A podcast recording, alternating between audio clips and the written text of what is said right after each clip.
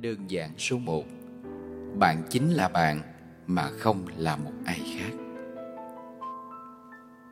Chính vì vậy bạn đã hiểu bản thân bạn chưa? Biết được mình muốn gì chưa? Tương lai một năm, hai năm, năm năm, mười năm của mình như thế nào?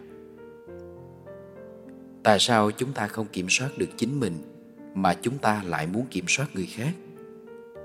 Nếu bạn hiểu được bạn, bạn sẽ ngay lập tức hiểu được người khác.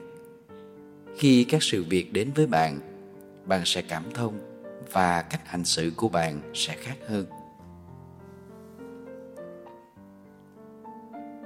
Khi bạn đã hiểu được chính mình, bạn sẽ phát hiện ra rằng tất cả những gì bạn đang có đều do môi trường và do chính bạn thu nạp chứ không do một ai khác cả.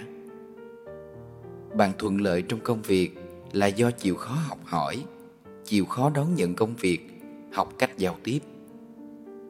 Nếu bạn có một gia đình hạnh phúc thì phải xem chồng hay vợ bạn đã nỗ lực như thế nào để bạn có được những điều tốt đẹp đó.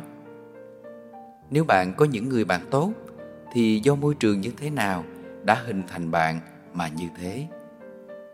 Nếu thu nhập bạn hiện tại khá tốt là do bạn đã đầu tư học tập như thế nào tất cả đều có lý do rõ ràng hết, nên không vội khó chịu.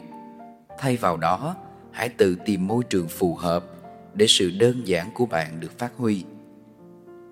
Trường hợp những điều không tốt đẹp đến với bạn thì cũng do bạn mà thôi.